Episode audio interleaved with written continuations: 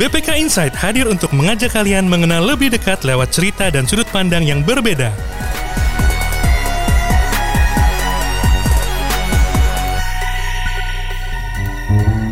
Selamat datang di BPK Insight, podcast pembelajaran BPK Korpu. Ya, kali ini kita sudah podcast ke sekian kali lah. Saya nggak hafal juga kan, karena sudah sangat banyak. Silahkan nanti sahabat pembelajar lihat di podcast kita ya, pilih mana yang memang menarik, karena dijamin semuanya menarik ya. Baik, kali ini kita kehadiran dua orang narasumber ya sekaligus. Karena biasanya kalau kita podcast cuma satu orang. Nah nanti mulai kali ini kita dua orang ya. Kadang-kadang nanti kita satu grup ya. Mungkin satu peleton. Nah dua orang ini adalah orang yang cukup ahli ya di bidangnya. Ya, kita panggilnya Wan Dudi ya. Selamat datang Pak Wan Dudi. Terima kasih oh, saya telah diundang Assalamualaikum warahmatullahi wabarakatuh. Waalaikumsalam warahmatullahi wabarakatuh. Kemudian ada juga Bang Adep atau Bang Ade Museum. Ya, kan ya, bagi rekan-rekan sahabat pembelajar yang biasa nonton film, ya kalau bicara museum tuh filmnya uh, Night in the Museum ya, Bang Ade. Ya, itu terkenal. Nah, ini salah satu versi Indonesia. Nanti kita akan bicara banyak dua hal. Yang satu Wan Dudi ini adalah uh, pakar sejarah ya kita katakan. Kalau dilihat dari uh, uh, saya lihat di datanya itu beliau lahir sebelum Indonesia merdeka. Jadi beliau ya. mengalami zaman berbagai zaman. Artinya sebelum ya. Indonesia merdeka dan sekarang udah merdeka 76 tahun. Karena ini momen-momen uh, 17-an. Oke. Okay. Uh, eh, baik Bang Adep Wan Dudi, selamat datang uh, di podcast pembelajaran BPKRI. Ini podcast dari BPK ya. Jadi kita sekarang belajar bukan hanya melalui diklat, tetapi kita juga belajar melalui podcast-podcast seperti ini santai tetapi uh, banyak ilmu yang akan kita dapat. Dan Bang Adep dan Wan Dudi ini uh, termasuk yang sering kita undang di BPK ya. Kita kita akan banyak bicara tentang seperti uh, kepemimpinan, diklat kepemimpinan ya. Itu kenapa? Karena kita butuh tahu ya sejarah ya. Kalau Bung Karno bilang jas merah jangan lupakan uh, sejarah atau jangan hmm. jangan tinggalkan sejarah. Jangan meninggalkan. Meninggalkan sejarah. Itu kalau guru sejarah saya Wan Dudi jangan bolos sejarah pelajaran sejarah itu. Itu, itu tagline-nya guru sejarah. Oke. Okay. Ja, jangan bohong sejarah. Jangan bohong sejarah. Nah, ini kita akan bicara banyak. Karena uh, saya disclaimer dulu bahwa pembicaraan kita ini bisa berlangsung cukup lama. Karena bicara sejarah itu pasti menarik sekali ya. Bagi Anda yang nggak suka sejarah, kali ini Anda harus dengar ya sobat pembelajar kenapa? Anda akan tahu bahwa sejarah itu sangat luar biasa ya. Oke baik. Uh, Ban Dudi uh, ini dalam perjalanan ya posisi. Iya betul. Saya menuju tempat sebetulnya uh, tempat itu yang saya pikir enak juga untuk kita ngobrol-ngobrol gitu saya itu uh, aktivis saya sejarawan di namanya Yayasan Pembela Tanah Air. Nah ini Eta. hari ini Eta. nanti jam 10 itu akan ada kunjungan dari Unhan Universitas, Universitas Pertahanan. Pertahanan ke museum itu, ke museum peta, museum yang dulu saya ikut membangun di Bogor ya. Di Bogor. Jadi saya tadinya saya pikir-pikir saya sudah sampai di sana sehingga kita bisa ngobrol eh, berkaitan ya dengan dengan uh, situasi situasi permusiaman gitu ya. Ya. Oke, kita tunggu uh, Wan Dudi. Saya kayaknya perlu juga ini. Tapi ngomong-ngomong bicara tentang museum juga ya. Ini ya. museum selama PPKM ini buka juga ya Bang Ade atau Iya, iya. Ada beberapa yang mut, uh, uh, uh, uh, apa namanya tutup ya ada beberapa ya tutup. Tapi kayaknya ppkm ini rata Pak Rusdi. Uh, apa akhirnya dia tutup uh, secara bertahap. Kemarin sempat dibuka deh sebelum ppkm. Saya lupa istilahnya apa sih psbb atau apa sebelumnya atau ya, apa. Ya. Tapi uh, sekarang dalam kondisi ya tutup non aktif. Oke. Ada enggak yang kira-kira Bang Adip uh, hmm. museum yang coba menggunakan karena pandemi ini kan nggak bisa dipungkiri itu mm-hmm. coba punya inovasi untuk virtual museum jalan-jalan virtual museum itu udah ada ya belum? Uh, kalau saya perhatikan awal-awal ya Awal-awal pandemi iya, itu kan orang kan bener-bener apa ya takut keluar benar-benar parno segala macam dan uh, apa situasi sangat uh, tiba-tiba berubah gitu. Hmm. Jadi sejumlah museum ya Pak Rusdi ya uh, sempat membuat virtual tour ya Pak Rusdi oh, ya. Saya waktu uh, di Imeri itu uh, terpaksa virtual awal-awal. Imeri itu museum Tapi, di UI ya Pak Rusdi ya. Ya, museum kedokteran. Kedokteran UI ya di Salemba. Hmm. Iya, ini kayaknya perlu ya, memang. Jadi, jadi memang uh, virtual ini uh, yang bersangkutan perlu mempersiapkan juga adanya film uh, video ya atau apalah namanya sehingga uh, para penonton bisa memanfaatkan gitu virtualisasi daripada museum. Itu. Yeah. Kalau sumpamanya sekarang di virtual terus kasihan karena yeah. eh, harus dilengkapi dengan bahan-bahan uh, visual yang bagus gitu. Sebab museum apa pun juga namanya ekspedisi eksibisi ya nggak bisa tanpa tanpa memperlihatkan tata pamer gitu. Iya, oke. Okay.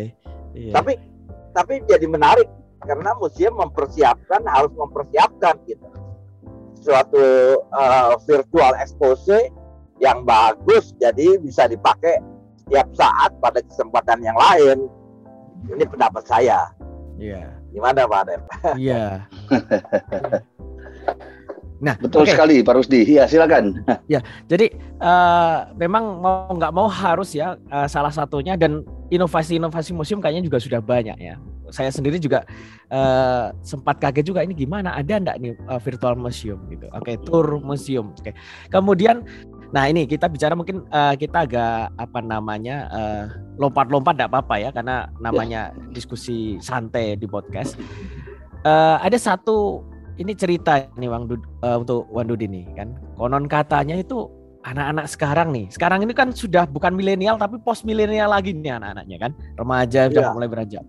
Itu katanya gegar sejarah atau uh, lemah terhadap mempelajari sejarah ini. Ini gimana ini? Ya kan? Ah. Saya pikir ah, ah, keterbatasan daripada kontak antara guru sejarah dengan siswa ya harus ya nomor satu konteks batinnya dulu kenapa saya menyenangi sejarah? Karena guru saya tuh pandai bercerita. Bayangkan dari cerita itu murid-murid diminta berimajinasi berhasil. Karena pandainya bercerita itu. Tetapi kalau anak-anak hanya dipacu karena mereka itu diharapkan nanti akan mengikuti ujian, ah bahan-bahan yang mestinya bisa imajinatif, ya kan? Mereka nikmati gitu, akhirannya gagal dan sekedar hanya untuk mencapai angka angka bagus di dalam ujian. Ini tidak mencapai sasaran daripada sejarah ini. Sejarah sebetulnya adalah pengalaman imajinatif. Pengalaman imajinatif. Kalau andai kata seorang siswa itu tidak memiliki imajinatif mengenai peristiwa sejarah itu, udah yang ngacau. Untungnya sekarang, ya kan, ada bantuan, dukungan-dukungan visual, ya kan, foto-foto, video apalagi. Jadi cerita dari guru itu bisa lebih lengkap. Cuman visualisasi itu bisa salah jalan karena hoaxnya itu ya. Kalau pendapat saya, kalau lihat kalau eh, Pak moderator lihat di YouTube katakanlah begitu, eh, maksudnya baik ya anak-anak itu uh, dibawa untuk ber uh, berkreasi dengan bersandiwara memerankan tokoh atau apalah namanya gitu ya. Nah, mereka harus menguasai apa menguasai bahwa rekonstruksi sejarah itu seperti apa adanya gitu. Kalau mereka salah, uh, tokoh yang mereka perankan juga jadi ngaco gitu. Iya. Apalagi kalau sumber sejarahnya sendiri sudah ngaco. Iya. Sebagai contoh pengalaman saya mengenai uh, apa namanya tempat dan waktu ya, itu uh, uh, tidak mudah gitu. Itu belum kepada sosok yang terlibat. Kalau sosok yang terlibat ini juga ngaco, ya udah itu jadi cerita baru namanya. Rengas Dengklok misalnya. Ya. Sering dikreatifkan sebagai tempat yang didatangi oleh banyak pemuda. Padahal ketika itu pemuda yang datang hanya Soekarni seorang, lainnya nggak ada. Akibatnya kalau terlalu banyak orang yang baru, ya semuanya salah.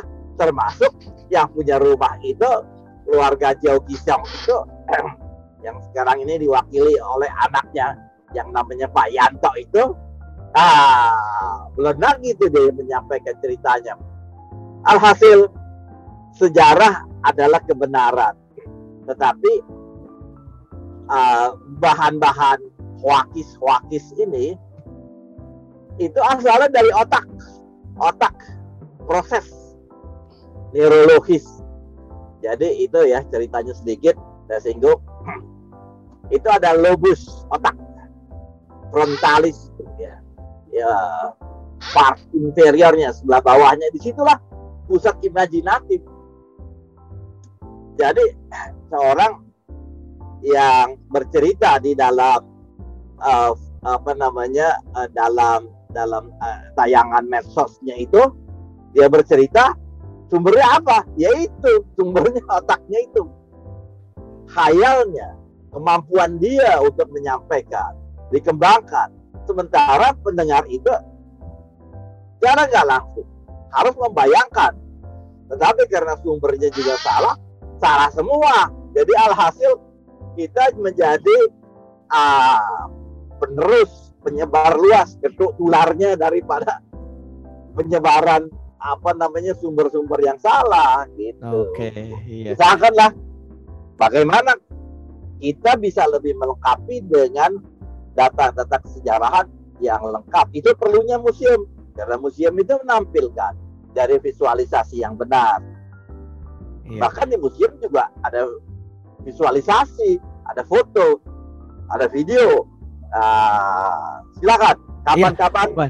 saya dengan Pak Asep itu biasanya ada wisata sejarah biasanya. Iya. Tapi karena sekarang ini dibawa dibawa kepada online online ini uh, kita perlu melengkapi kalau nggak salah begitu.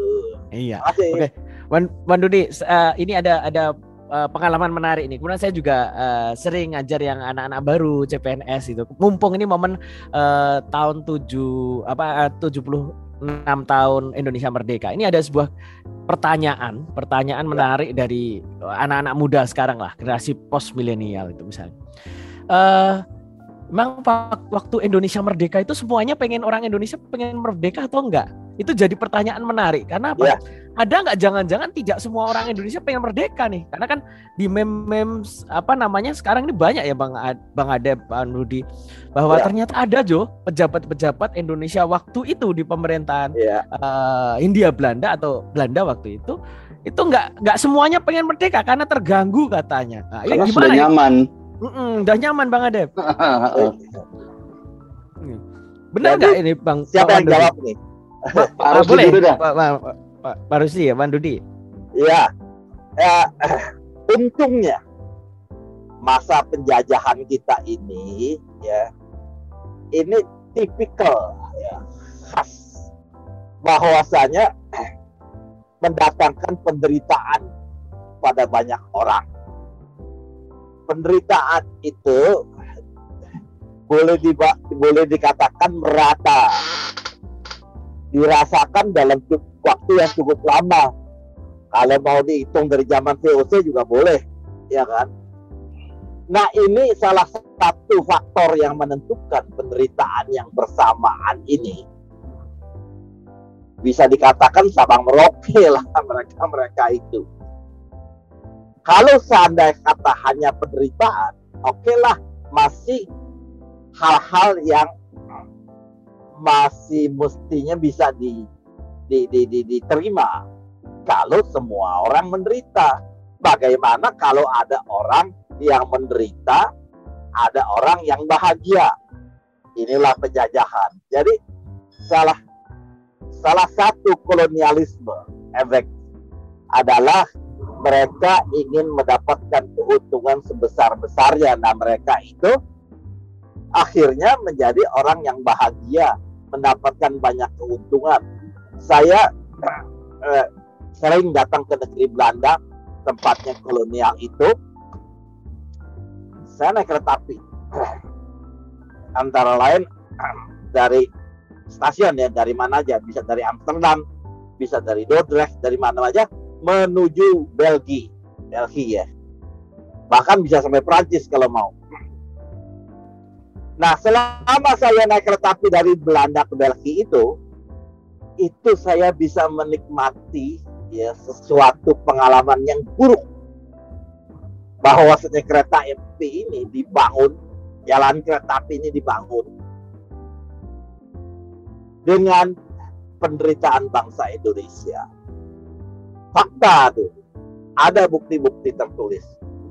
Jadi karena penderitaan yang merata dan bersamaan, saya rasa sedikit sekali, sedikit sekali orang-orang yang merasa untuk tetap dijajah.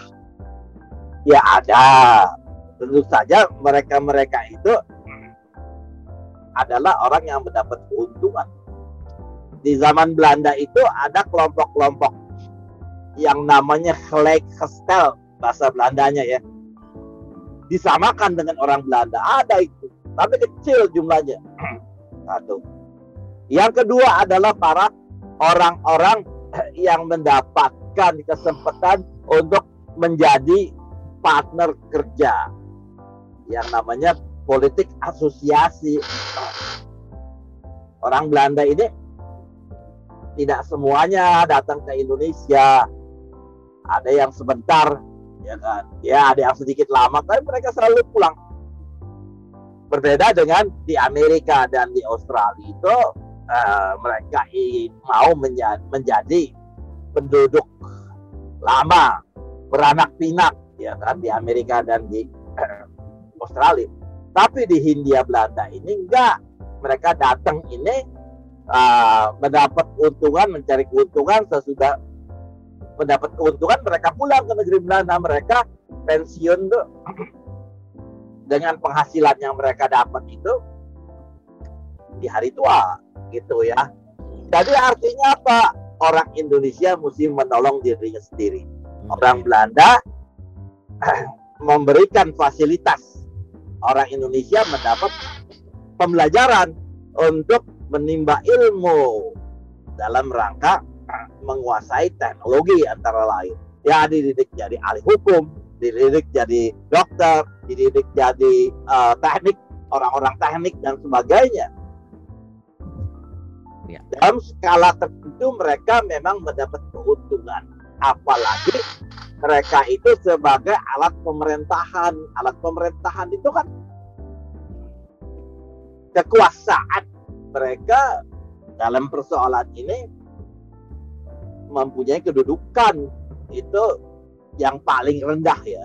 Eh, yang paling tinggi ya. Mereka nggak bisa mencapai jabatan residen. Mereka di bawah residen. Itu namanya regen. Regen itu bupati lah kira-kira. Itu paling tinggi di bawahnya banyak itu sampai dengan juru tulis ya juru tulis ya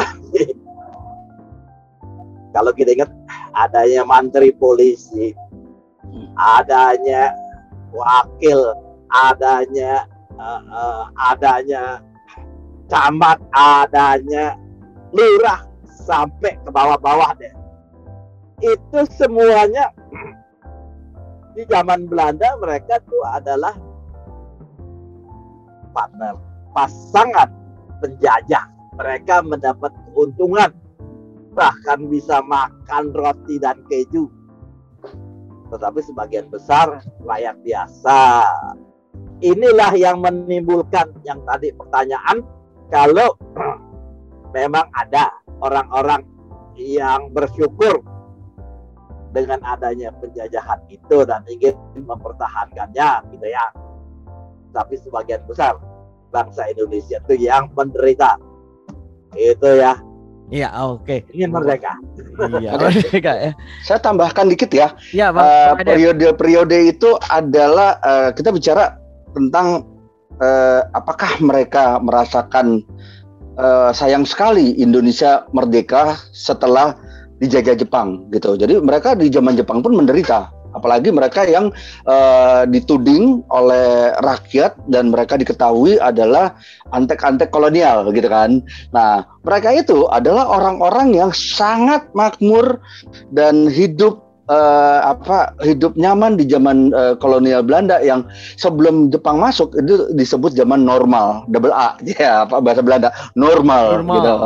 Zaman normal. Dan itu adalah periode yang kita sebut sebagai uh, bukan kita maksudnya orang Belanda sebut uh, sebut sebagai tempo dulu.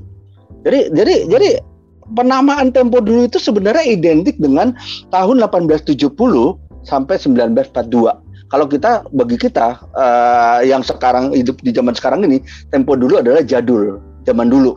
Ya itu tahun 90-an pun kita bilang tempo dulu musik-musik tahun apa musik-musik tahun 90-an terus atau apa sih tempat-tempat uh, wisata tahun 90-an 80-an 70-an apa ikut apakah itu Binaria Taman Ria remaja yang di Senayan di apa sebelah MPR DPR itu DPR. terus juga ke apa yang di daerah Ancol situ yaitu tadi Binaria atau Sampur segala macam jadi periode-periode tempo dulu itu sangat dinikmati oleh pribumi pribumi yang bekerja uh, dengan Belanda dan hatinya tuh sangat pro Belanda dan mereka sangat menikmati dan mereka sangat mengutuki Indonesia merdeka. Jadi menyambung yang apa yang Pak Rus dibilang tadi, yaitu ada segelintir orang yang benar-benar bisa merasakan uh, hawa bebas di zaman kolonial, tapi mayoritas rakyat Indonesia menderita tertindas oleh hukum kolonial dan juga uh, sosial politik kolonial Hindia Belanda.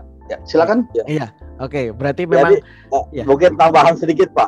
Iya, Wan Dudi tadi kita kita lupa menyampaikan eh, tatanan masyarakat ya. Betul. Belanda itu sosial budaya ya.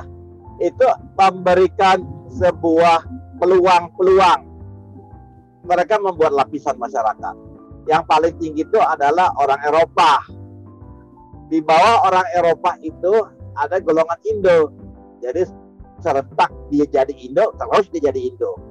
Ya kan? Tapi orang yang kulit putih asli Eropa itu paling tinggi. Belanda totok ya harus bawah Indo itu ada namanya Timur Asing. Ya kan Timur Asing ini orang India, Arab, Pakistan gitu ya. Asia ya. Uh, uh, Cina ya mm. gitu ya semacam begitu. Mm. Itu mm. adalah suku-suku yang datangnya dari Timur Asing. Ya kan? Baru yang paling bawah-bawah itu yang jadi keraknya daripada masyarakat itu adalah orang pribumi, Pak. Inlander. Jadi orang ya. pribumi. orang pribumi ini, Pak,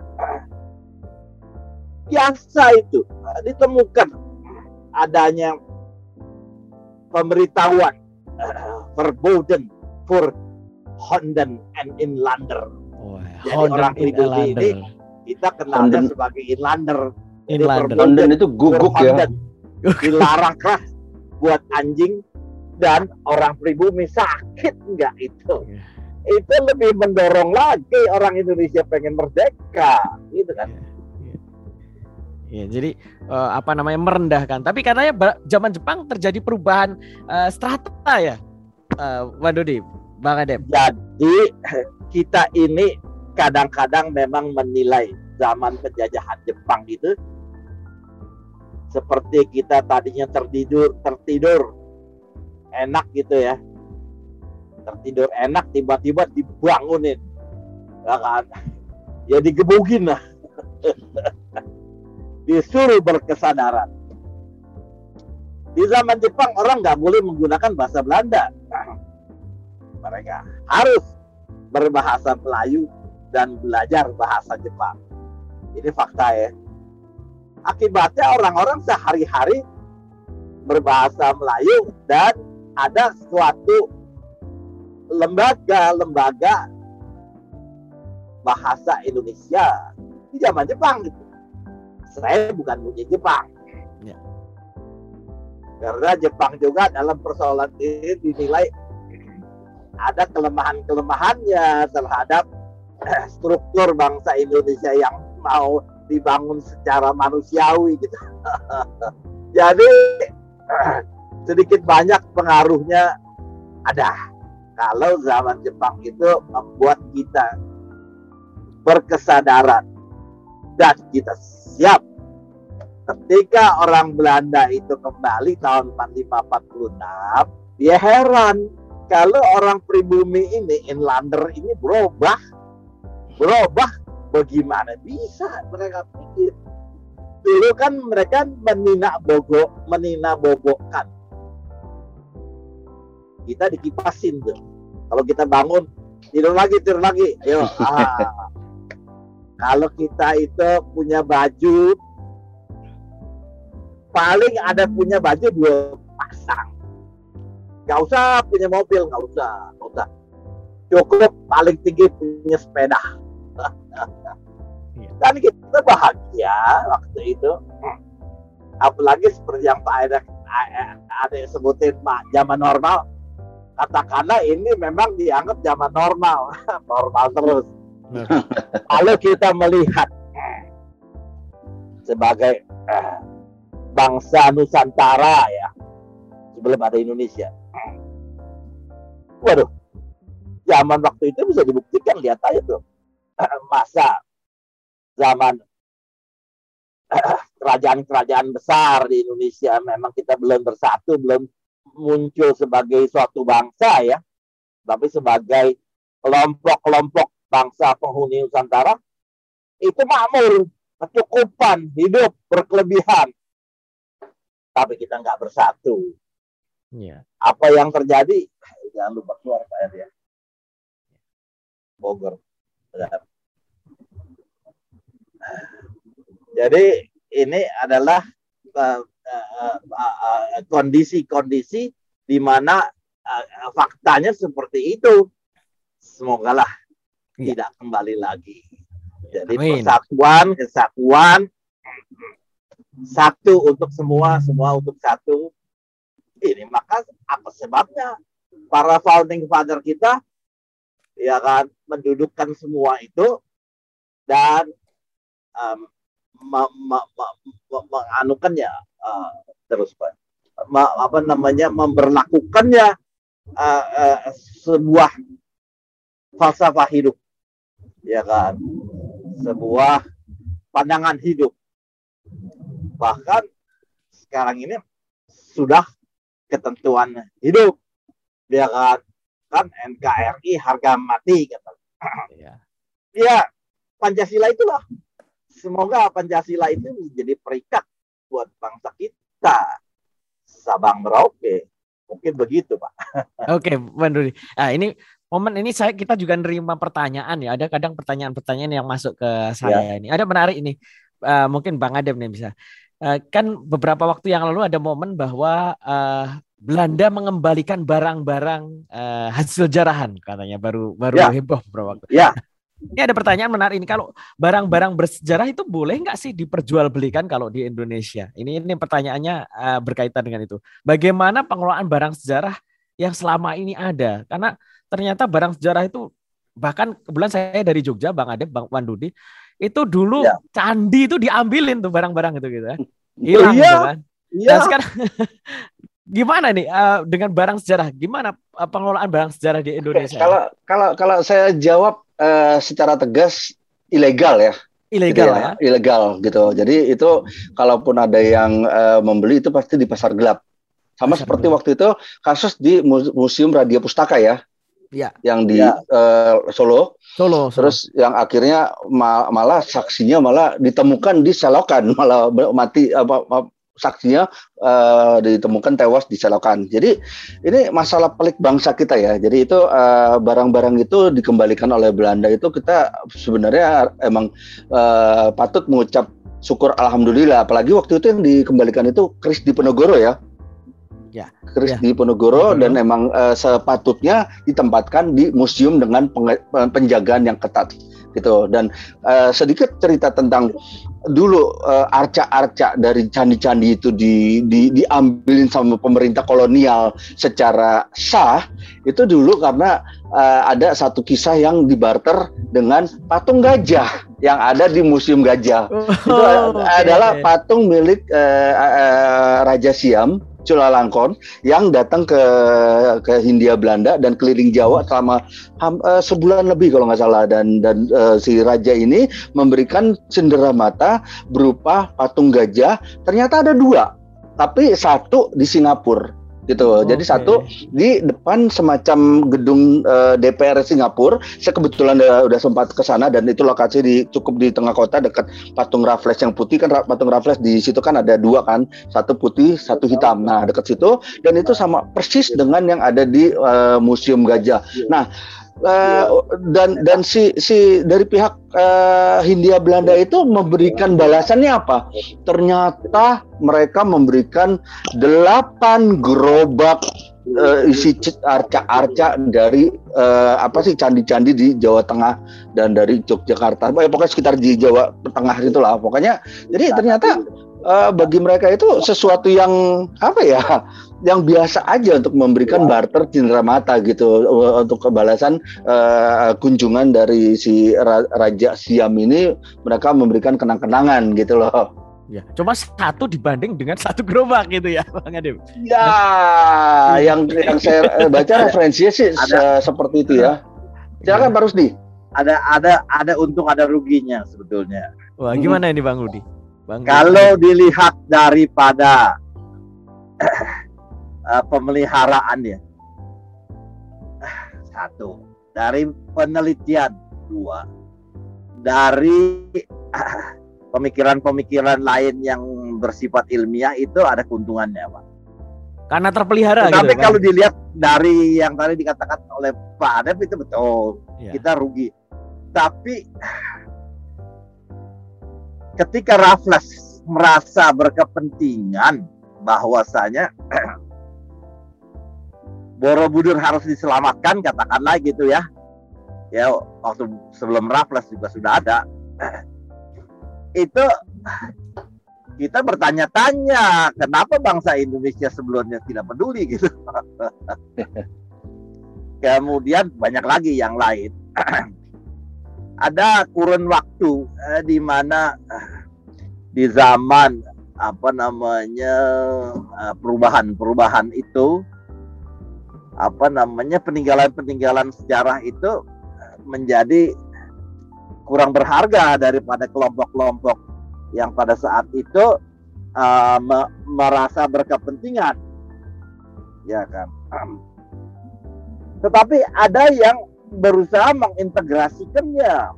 Kalau lihat daripada eh, Menara Kudus gitu ya di Masjid Kudus gitu, ya. itu ciri-ciri daripada masa lalu Hindu dan Buddha ada dipertahankan gitu. Tetapi rata-rata bisa dikatakan kita susah menemukan untungnya mereka terkubur katakanlah ya karena gunung meletus. Ya. Sekarang ini banyak ditemukan penggalian-penggalian ya dan uh, bisa kita gambarkan.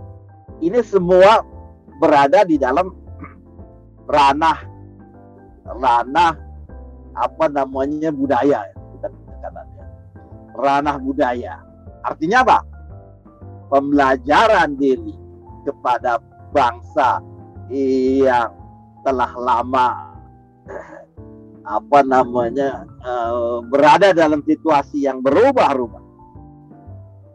Bangsa ini kita di dalam kaidah-kaidah budaya berubah-ubah. Pengaruh. Ya kan? Pengaruh daripada uh, uh, uh, lingkungan dan pembelajaran diri. Contohnya misalnya agama saja kita sudah mengalami tekanan oh ya nggak bisa ya iya iya. Pembelajaran yang sangat penuh dengan pengetahuan yang tidak ada taranya. Kalau seandainya tanpa bermaksud menjelekkan ya. Kalau sekarang ini karena faktor agama banyak orang bertemperamen bahkan sampai dengan uh, berpakaian cara makan ya kuliner sampai hal-hal lain yang kadang-kadang sebagai tambahan itu itu menambah kita punya pendapat bahwasanya sumbangan budaya daripada faktor itu begitu hebat, begitu perubahan. Orang Indonesia ini kita perlu pertanyakan apa ya kalau tidak bangsa barat datang kita mungkin untuk bisa mendapat pelajaran pelajaran keilmuan misalnya ilmu sejarah uh, kedokteran gitu ya itu karena sejarah modern kita itu menjadi berkemampuan dibandingkan ya. dengan daerah-daerah itu fakta itu. Tetapi di samping itu kekurangannya ada.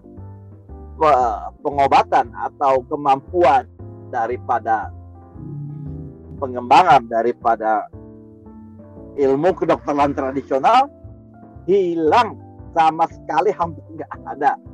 Ya masih ada tapi wah, udah jauh sekali berkurangnya gitu. Saya nggak uh, mengatakan bahwasanya sejarah tradisional itu tidak maju tidak masalahnya tidak dilakukan pengembangan orang Cina tuh sukses loh dengan uh, traditional medicine-nya sehingga ilmu ilmu uh, tradisional Cina ya seperti misalnya tusuk jarum itu diakui oleh WHO bisa mengobati faktanya tuh. Iya. Di rumah sakit sudah ada nih aku puntur ya. Sekarang udah ya, prakteknya udah di rumah sakit ya. Tapi tapi aku puntur itu kan dari Cina kan? Iya, betul. Padahal di Indonesia juga punya, Pak. Bapak tahu yang namanya keroan. Keroan, ya. Pijetan gitu ya. Iya. Enterwin ya, Pak. Yang lain itu ada yang namanya apa yang dibakar itu itu sebetulnya dari Arab ya zangra namanya itu juga udah nggak dilakukan lagi itu iya. banyaklah uh, pengobatan-pengobatan tradisional Indonesia ini yang sudah kita mengacu hampir 100% ke arah barat orang Indonesia kalau nggak disuntik nggak marem nggak marem Pak Dudi, Bang Adep, ini ada pertanyaan ya. menarik sekali hmm. kan. Uh, ya. pen, uh, ini ada pertanyaan pertama, ada dua hal ini yang berhubungan nanti. Yang satu, yang pertama adalah ini baru-baru ini beberapa waktu yang lalu ada ada perubahan jalan nama nih di Jakarta. Dulu nih namanya oh. Jalan oh. Mada jadi Jalan Kebangsaan. Ya, ya, katanya sekitar Gajah Mada. Konon katanya karena di sana itu dulu menghilangkan jejak bahwa di sana itu daerah pengedar opium. Sama halnya dengan ya. uh, itu kan uh, bagaimana uh, pemerintah punya campur tangan dalam menghilangkan uh, sejumlah informasi untuk menghilangkan persepsi. Sama dengan waktu kasus masih ingat mungkin ketika narkoba.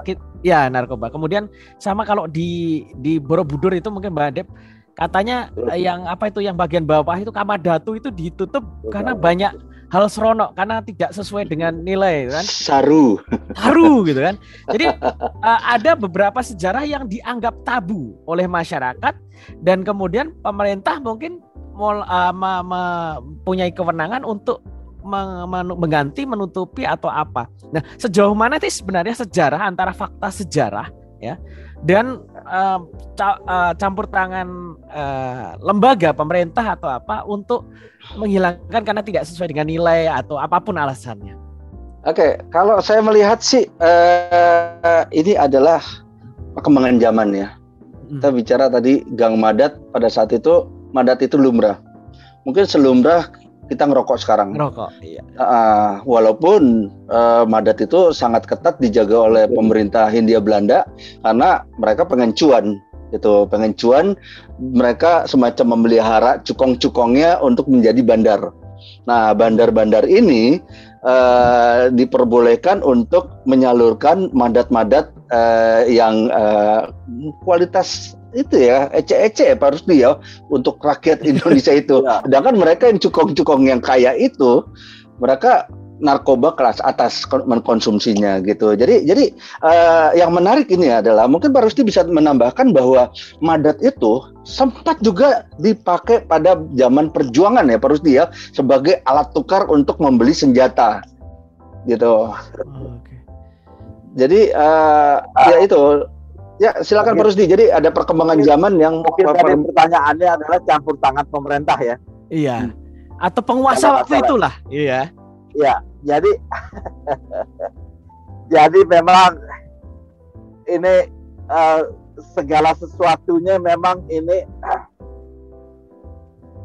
apalagi di alam demokrasi ya sampai sejauh mana masyarakat bisa diikut sertakan. Oke. Okay. Tentu saja masyarakat pemerintah punya uh, punya maksud dan tujuan ya. Ya. Tapi kalau saya pikir-pikir, andai kata uh, demokrasi ini bisa berjalan, Jadi jalur legislatif ya, maksudnya gitu ya, usulan-usulan dari masyarakat secara kepenuh keteraturan bisa memberikan juga sumbangan yang besar.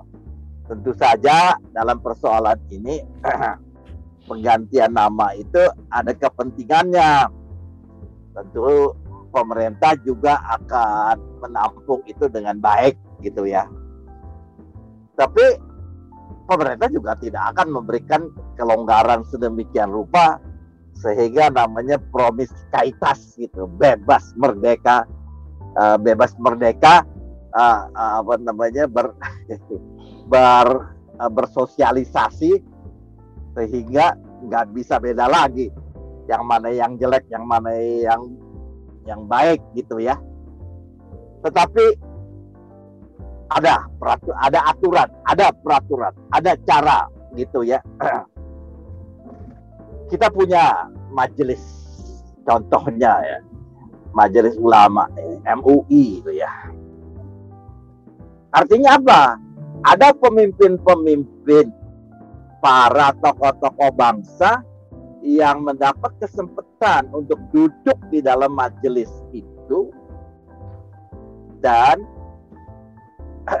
berdasarkan tentu masukan-masukan dari pihak yang lebih umum itu bisa mendorong pemerintah, bisa memberikan alasan-alasan kepada pemerintah. Kenapa misalnya contoh nama jalan, nama tokoh, uh, pengangkatan pahlawan nasional, uh, keberadaan daripada nilai-nilai uh, yang pantas untuk dikembangkan di masyarakat atau apalah namanya. Jadi bottom up uh, link ini juga perlu di samping yang top downnya pemerintah kan udah punya peraturan, udah punya hukum, udah ada uh, lembaga-lembaga uh, yang tidak bisa ditawar-tawar lagi. Ya kalau orang udah salah, jelas kesalahannya bisa di bisa di, di, di, diterima begitu ya. Jadi jadi eh, apa pun juga namanya harus diberlakukan gitu. Kalau promis kaitas itu dibebaskan, waduh demo itu nggak habis-habis sampai tiap hari demo. Ya tentu saja demo itu kan dasarnya para pemimpin-pemimpin demo ini yang bisa uh, mem, mem, mem, memberikan racun kepada masyarakat. Itu perlunya saya rasa kesadaran masyarakat, pendidikan masyarakat, pengembangan daripada hal-hal yang baik di masyarakat. Akhirannya zaman dahulu saya eh, positif lah nanggepin itu pendidikan budi pekerti di sekolah ya. Sekarang udah gak ada lagi tuh. Jadi tawuran di mana-mana kenapa jadi berkembang gitu? Apa nggak bisa itu? Sehingga kesadaran itu bisa muncul di masyarakat di masyarakat sendiri dan ya tentu saja ini akan membuat keseimbangan-keseimbangan yang yang yang yang terpuji. Nah, akhirnya hal-hal yang pernah kita lakukan bahkan ya pasti kita menjadi iya. memang ban, bangsa yang bisa menjadi bangsa yang lain, bangsa yang berketuhanan, bangsa yang persatuan, bangsa yang berkeadilan sosial. Dan pada saatnya tentu saja sebuah bangsa yang bisa membangun dirinya sendiri. Ini harapannya. Oke. Okay. Mungkin uh, begitu Pak. Iya.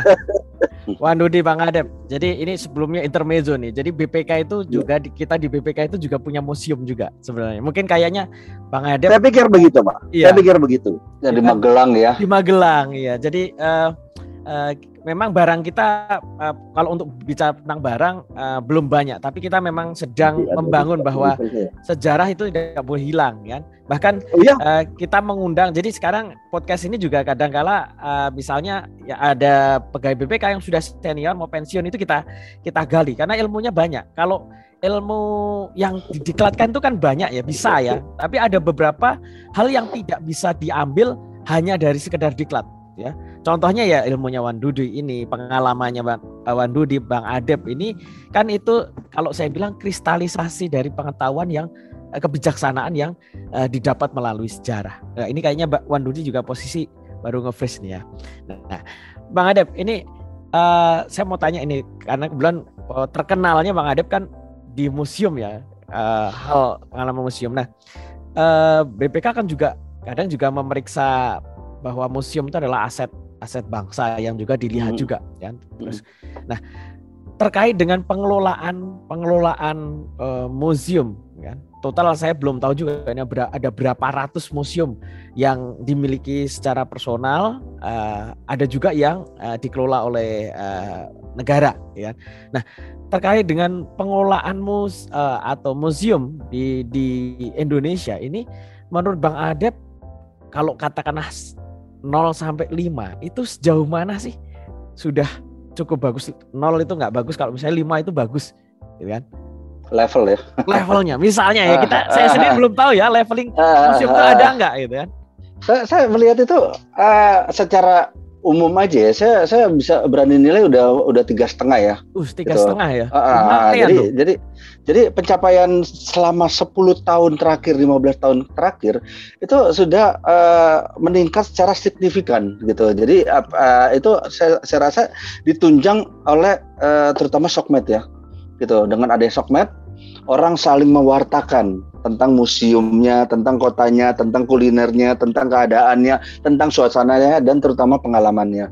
Gitu. Jadi di, di situ juga museum akhirnya juga bisa berbenah diri dan juga bisa melihat eh, apa eh, masukan-masukan dari masyarakat masukan dari, masukan dari masyarakat dan juga uh, apa yang terjadi di perbincangan di dunia sosial media gitu. Jadi saya melihat itu makin lama museum itu yang tadinya nggak pakai AC sekarang pakai AC okay, gitu loh. Jadi yang tadinya kita uh, waktu zaman SD dulu kita ngerasa aduh gerah gitu kipas-kipas pakai buku gitu. Tapi ketika sekarang kita datang ke museum misalnya taruhlah uh, uh, sebagai contoh museum Sumpah Pemuda. Sumpah gitu. Pemuda Begitu masuk yang di Jalan Keramat Raya itu, begitu masuk AC, wah segar sekali gitu. Jadi semangat pemuda pemudi tahun 1928 itu gitu bisa kita nikmati dengan hawa yang sejuk, hati tenang dan juga uh, perasaan yang nyaman gitu. Dan uh, habis itu di situ juga uh, ada audionya, ada videonya, ada pemandunya yang cekatan, pemandunya yang ramah, yang apa sih yang yang uh, punya wawasan yang luas dan bisa memberikan penyajian secara elok gitu. Jadi uh, saya melihatnya ini wah ini kalau terus kita godok kita tingkatkan semangat ini bisa maksimal 5 ini nih level 5 nih bisa ya. level 5 itu yang paling pedas ya. ini kayak PPKM aja Bang Sudah gitu, turun jadi, ini kan kita.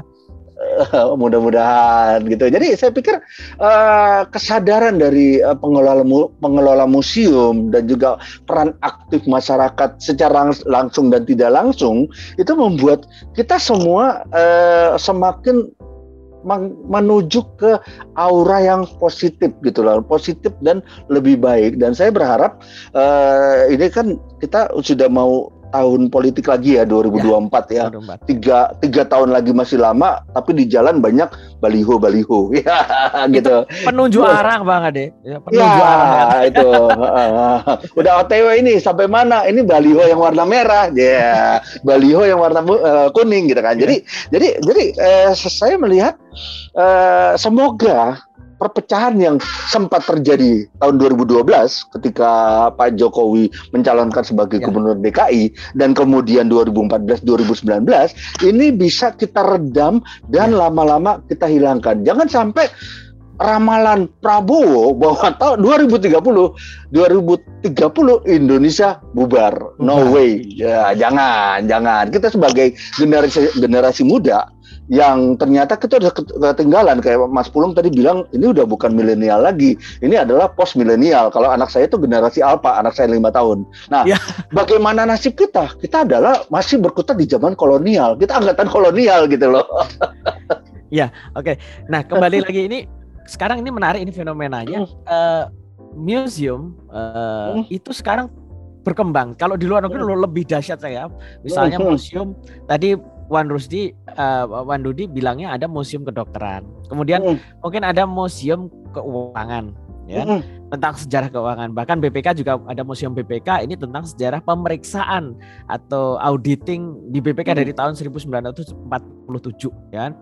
Uh, nah ini biasanya kalau kemarin misalnya Bang Adi kita undang ke BPK itu biasanya kalau momen kayak diklat kepemimpinan seperti itu biasanya kita ajak ke Magelang, jauh-jauh ke hmm. Magelang karena biar tahu uh, sejarahnya kan. Nah, sejauh mana di Indonesia itu perkembangan museum tidak melulu kalau bayangan kita kan museum gajah, museum di kota tua mm-hmm. itu banyak, mm-hmm. tetapi museum-museum yang uh, spesifik ya bidang. Mm-hmm. Soalnya mm-hmm. museum tentang ekonomi. Tematik ya. Tematik, ya, tematik ya. sekali itu. Apakah mm-hmm. itu juga sudah cukup berkembang? Tiga setengah tadi, poin tiga setengah itu sudah sudah cukup uh, apa namanya semarak nggak perkembangan museum-museum tematik seperti itu? Oh tentu, tentu. Da tahun 2000 awal itu kan uh, ada museum yang uh, tentang rokok ya, tentang rokok yang di Museum H HM Sampurna Surabaya. HM itu udah menyajikan, udah pernah sana, Mas Pulung?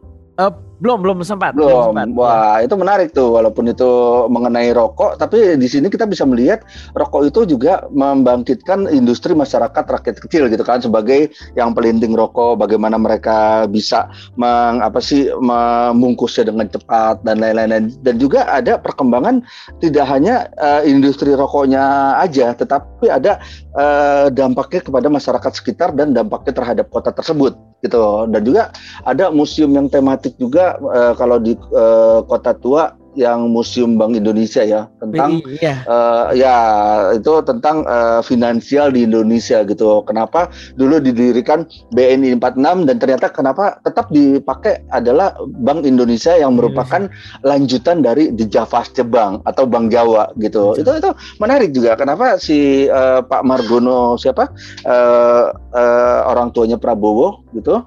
Jadi uh, dia bisa eh apa dia waktu itu punya andil dalam mendirikan BNI 46 dan juga uh, kenapa kita lembaga keuangannya akhirnya uh, kembali ke The Javaste Bank dan uh, menjadi Bank Indonesia gitu. Jadi jadi perkembangan-perkembangan uh, finansial dan ekonomi kita sejak setelah Indonesia merdeka itu juga patut dicermati betapa kas negara waktu itu kosong. Waktu itu kan hmm, Bung Karno, ya, ya. Bung Hatta dan para pemimpin bangsa itu kan dibiayai oleh Sultan ya kan ya, Sultan ya, Hamengkubuwono ke-9 yang gitu, 6 juta berapa? gulden itu ya ah gitu jadi makanya disematkan sampai sekarang daerah istimewa Yogyakarta dan pemimpinnya selalu Sultan gubernurnya ya kan sampai sekarang ya. Kurang tahu gitu. nih. Tahun, Dan kita juga uh, nantinya hmm. jadi sultani nggak? Yang beda. ya pokoknya gitulah. Jadi ya. jadi uh, kita kita bicara tentang sejarah itu daya fantasi yang santuy ya bahasa sekarang ya santuy gitu. Pokoknya mati aja sejarahnya gimana kita bisa nanya dan kita bisa menikmatinya bersama teman-teman. Kalau mau selfie ya selfie tapi uh, pelajarilah sejarah walaupun mulai dari sedikit-sedikit bertahap-bertahap lama-lama kalian bisa mencintai museum ya, museumnya kalian bisa mencintai kota mereka eh, kalian, mencintai daerah kalian dan carilah eh, apa eh, latar belakang sejarah di tempat di sekitar kalian. Seperti itu. Jadi kita punya lama-lama kita punya rasa memiliki terhadap museum, terhadap kota kita, terhadap negeri kita dan kita makin cinta tanah air merdeka. Persis merdeka ya. Uh, Wah ini menarik sekali Bang Ade. Jadi benar tadi yang Bang Ade bilang barusan Bang Ade bilang bahwa uh, bolehlah selfie selfie tapi memang benar pengalaman hmm. dalam 10 tahun belakang ini saya perhatikan hmm. orang datang ke museum atau datang ke tempat sejarah apa pun itu hmm. itu foto-foto ya betul agak betul. beda dengan zaman saya kecil saya masih ingat saya itu uh, di kelas 3 SD itu hmm. datang ke museum Kartini mulai dari hmm. Ambarawa sampai Jepara sana Kartini sampai uh, makamnya Kartini itu di Desa Bulu. Di Desa Bulu. Itu dengerin. Ya waktu itu fotonya masih uh, pakai uh, asam 400 itu ya jadi tapi menariknya itu mikir-mikir itu. mikir kalau masang salah kobok terbakar gitu ya nah ini menarik. Ketika waktu itu saya tuh denger orang yang di sana cerita sehingga kita dapat sesuatu hal uh, yang yang tidak dapat dari buku sejarah mana pun waktu itu. Betul, betul. Tapi sekarang kan memang jadi uh. ya kok foto-foto ya kan. Nah, kira-kira hmm. uh, karena karena ini kan ada ada yang didapat akan beda. Yang didapat satunya foto ya. Yang dulu didapat adalah area hmm. kebijaksanaan yang mungkin diceritakan oleh para pengelola yang tidak ada di dalam buku ya. Nah, sekarang kondisinya uh, kan kita kita uh, sering ya kita kita benchmarking kita uh, studi banding nih. Makanya kenapa di BPK sering kali kita ngundang orang. Nah pertanyaannya uh, ini masalahnya nih kalau yang senior senior yang pegang ilmunya, misalnya Mbak Wandudi atau siapa pun senior senior yang lain itu sudah mulai berkurang nih. Ya. Ini gimana nih potensinya hilang ini gimana ini kebijaksanaan nih kan? Kira-kira gimana ini solusinya, Bang Ade? Uh, solusinya sudah kami ini ya, kami dengan uh, tim sahabat museum sudah memperhatikan ini secara serius ya, walaupun kami menyajikan secara, secara santai, tapi kami melihat ini uh, kita kemarin aja di tahun 2010-an uh, terutama 2012, ya, 2014, ya.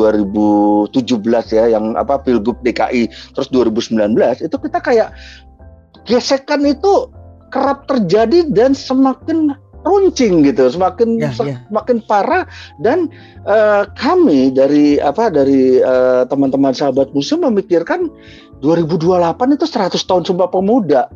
Apa yang kita uh, sudah kita persembahkan yeah. bagi bangsa? Ini harus kita kita koreksi dan kita uh, perbaiki secara bertahap dan namun pasti karena sekarang baru 2021 gitu. 2021 Ma masih kita ada masih ada tujuh tahun, tahun ke depan. Tujuh tahun ya untuk momentum itu ya, ya. tetapi kita uh, masih ada yang jangka panjangnya 2045 Insya Allah masih ada umur gitu kan. 2045 amin. dan ber, amin. Dan berikut berikutnya jadi saya dan teman-teman itu uh, terus meriset uh, mendata, menggali segala informasi dari buku, dari majalah Tempo dulu, dari uh, apa konsultasi dan diskusi dengan teman-teman sejarawan atau narasumber-narasumber yang expert, yang yang cukup paham, yang kompeten, agar kita bisa melakukan perubahan yang benar-benar uh, drastis dan solid. Jadi kita tidak hanya uh, santai aja melihat keadaan ini, karena perpecahan ini semakin lama ini kalau tidak kita cegah, ini semakin hancur gitu. Apalagi uh, tadi Pak Pak Rusdi bilang uh, apa uh, banyak informasi-informasi yang makin lama makin sesat gitu. Yeah. Timbulnya hoax di media sos media sosial yang yang yang sayangnya dipercaya oleh bocah-bocah cilik gitu loh, bocil-bocil gitu loh. Jadi ya. bocah-bocah itu percaya dengan apa yang dikatakan Facebook, apa yang dikatakan TikTok, apa yang dikatakan Instagram. Yang ini harus kita generasi eh, apa di atas mereka harus mengantisipasi dan melawannya dan eh, semoga kelak kita bisa menutupi segala hoax atau berita-berita yang yang sesat, yang bias itu kita bisa berantas semua dan kita bisa memberikan cerita-cerita yang positif, cerita-cerita yang benar, cerita-cerita yang faktual. Seperti ya. itu loh. Ya, ya memang uh, saya perhatikan di kayak di contohnya di Instagram saja ya. Mm. Ini kan uh, saya kan beberapa kali buka jadi uh, secara mm. otomatis uh, tuh momen 17-an ini kan kenceng tuh ya viral mm. uh, istilah mm. uh, tentang dunia. Ini kayaknya mungkin teman-temannya Bang Adep juga ini kayaknya yang yang yang membuat uh, akun-akun yang menurut saya ini bagus juga ini. Jadi hmm. yang ditampilkan adalah sejarah-sejarah. Contoh misalnya hmm. uh, akun PRL ya, pahlawan revolusi ya kalau salah itu. Itu hmm. terus uh, kemudian akun yang tentara nasional itu kan mulai banyak ya. Jadi uh, mereka menampilkan uh, foto sejarah, menampilkan buku, menampilkan uh, daerah ya. Yang dan ini mereka membuat buku juga kan? Iya, dan ini mulainya memang belum lama ya. Kalau dulu-dulunya hmm. sih masih didominasi hal-hal yang masih belum dan hmm. dan mulai hmm. mulai banyak akun-akun yang cukup uh, mulai sehat nih kan dan sebagainya. Nah, moga-moga ini makin berkembang ya. Betul. Terus kemudian ini Bang Adep. Uh, uh, ini kan udah habis habis jam nggak kerasa nih makanya tadi saya sudah disclaimer kalau bicara masalah sejarah bicara masalah museum ini uh, dua jam pun nggak akan kerasa ya kan saya sendiri cinta sejarah saya menikmati uh Bahkan hmm. eh, pertama saya pindah bawa anak keluarga ke Jakarta itu saya bawa anak saya ke museum. Mulai kota tua sana di eh, hmm. termasuk monumen nasional juga eh, bukan main ke tempat lain tapi ke sana hmm. dulu ya. Nah, hmm. hmm, hmm. nah kemudian bicara tentang uh, tadi uh, kita minta tips nih Bang Ade. Pertama hmm. uh, ada banyak nih yang kita minta nih karena karena biangnya tadi Bang Ade. Satu pertama ada titipan kalau untuk kita kan sedang mengembangkan museum nih BPK ya hmm. uh, di Magelang ya di hmm. uh, dan itu sebenarnya bisa dikembangkan lebih banyak lagi kan kira-kira kalau untuk museum-museum tematik ya seperti BPK yang kaitannya dengan pemeriksaan ini hmm. uh, dari pengalamannya Bang Adep dalam uh, mengelola sahabat museum dan uh, apa keilmuan di bidang itu itu kira-kira apa yang perlu kita kembangkan nih Bang Adep untuk hmm. museum tematik kayak gini? Oke, okay, uh, eh, pertama saya belum pernah ke sana, belum ya. sempat. Ya. Waktu itu pernah ke Magelang, tapi waktunya sayangnya waktunya fokus ke Borobudur. Dan waktu ya. itu saya risetnya tentang uh, pesawat Jepang Zero yang ternyata masih ada satu-satunya di Indonesia di Museum Dirgantara di apa bandara apa Adi Sucipto. Adi Sucipto. jadi sedikit, sedikit intermezzo itu adalah satu-satunya pesawat Zero yang dulu sangat ditakuti oleh tentara uh, apa pasuk uh, penerbang Amerika karena yang untuk kamikaze itu ya. Betul, nah. betul. Nah, dan yang menarik lagi, kata rekan saya, ternyata waktu tahun 80-an di Papua masih ada lima atau empat gitu yang dibeli oleh kolektor dari Amerika di tahun 80-an dan ternyata tahun 2001 dia dipakai untuk syuting film Pearl Harbor yang Ben ah, iya, Affleck. Iya, iya. Itu yes, terbang yes. beneran, yang lainnya animasi gitu. Itu ada empat atau lima terbang beneran. Nah, jadi kebetulan waktu itu fokus ke sana intermezzo aja. Jadi karena saya senang sekali dengan masa perang Pasifik, terutama masa itu eh, apa sih masa kesempatan Indonesia untuk merdeka ya ketika Jepang masuk gitu dan Bung Karno harus berkolaborasi eh, dengan eh, apa tentara Jepang, pemerintah Jepang agak untuk men mencapai Indonesia merdeka. Nah, untuk uh, orang bisa enjoy ke museum pertama adalah uh, ini saya secara umum aja ya uh, sebagai penggemar uh, apa sih uh, turis lah uh, turis penggemar uh, vakansi ke museum gitu untuk uh, berwisata ke museum dan membawa rombongan ke museum intinya pertama adalah uh, attitude dari dari uh, pengelola attitude pertama pengelola. di bagian tiketing ya, tiketing, tiketing, mungkin juga apa uh, apa uh, security-nya gitu. Uh, terus juga dari orang parkirnya. Jadi ketika kita masuk itu kita merasa wah kita disambut dengan baik gitu.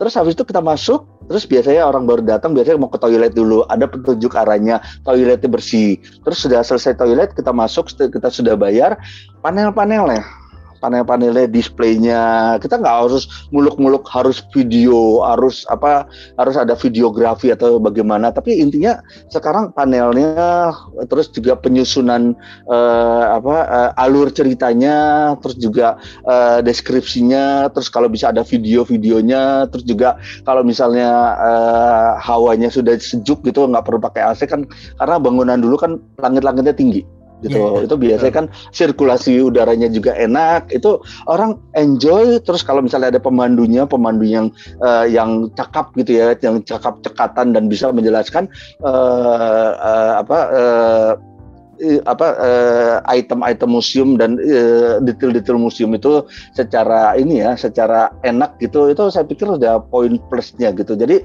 tidak perlu yang museum dengan display yang mewah-mewah mewah-mewah. Yang penting informatif gitu informatif dan juga alurnya jelas dan kalau kalau saya melihat contohnya yang simple museum itu yang yang yang agak-agak baru itu adalah museum Multatuli yang di situ Rangkas Bitung. Oh, itu ya ada ya. Di ah, itu itu baru beberapa tahun lalu. Uh, jadi jadi uh, begitu masuk itu ada apa sih ada visualisasinya video apa-apa. Dia sebenarnya sedikit aja kecil aja. Tapi yang menariknya juga dia ada ada informasi yang lumayan ngepop di ujungnya di sebelum pintu keluar. Di situ ada uh, foto seorang uh, wanita Indo yang ternyata itu adalah ibunya dari Van Halen, Van Halen. musisi Van Halen gitu, ya, ya yang ya, harus mereka harus uh, setelah kemerdekaan mereka harus mengungsi ke California, makanya lahir Eddie Van Halen dan siapa tuh so, uh, saudaranya gitu dan mendirikan Van Halen gitu. Jadi hmm. jadi ada ada ada unsur-unsur yang apa kita bisa membuat ini uh, berat dan dibuat agak ringan ringan dan ngepop dan gimana kita bisa memainkan irama uh, apa uh, dalam penyampaian ilmu pengetahuannya seperti ya. itu sih secara garis besarnya. Iya iya. Uh, berarti benar ya yang di, disampaikan Bang Adep ini ini pengalaman itu saya rasakan ketika saya mengunjungi museum di Jogja itu apa Ulen Sentalu. Wah, itu, itu juga bagus itu. Itu itu benar uh. itu tadi eh, attitude-nya luar biasa, fasilitas experience-nya. Experience-nya. Uh. Padahal ya hmm. kalau barang koleksi juga nggak nggak terlalu banyak juga, tetapi Betul, betul. Uh, dan dan yang menarik adalah pas pas pas keluar ya. beras kencur ya beras kencur sederhana itu kan Penuhan. Yeah. Itu bagi kita tuh apa sih agak ya agak sepele ya maksudnya toh kita juga keluar bisa beli teh botol gitu kan bisa bisa beli beli teh botol atau teh teh tawar panas gitu teh manis panas gitu. Tapi mereka menyejukkannya itu secara tulus gitu. Kita jadi ngerasa aduh aduh sedang banget sih kayak kita merasa dimanusiakan gitu kan. Berbeda kan ya. Uh, dua puluh lima ribu itu nggak rugi karena dua puluh lima ribu Betul. paling mahal museum mahal gitu. Pada zamannya mahal. Saya, saya waktu itu tahun 2008 tuh museum-museum di Jakarta tuh masih seribu atau belum lima ribu kalau nggak salah. Tiga ribu kadang tiga ribu. Tiga ribu. Terus rombongan anak sekolah berapa ya seribu apa seribu apa lima ratus saya lupa persis. Dan saya melihat itu mahal tapi saya tidak tidak mikir mahal. Saya pikir saya dengan rombongan saya saya memberikan uh, suatu pengalaman yang yang boleh dibilang eksotis juga ya. Karena karena karena eksotik ya. Karena karena di situ juga uh, uh, koleksi-koleksi menampilkan surat-surat dari siapa sih pangeran ke siapa gitu ya.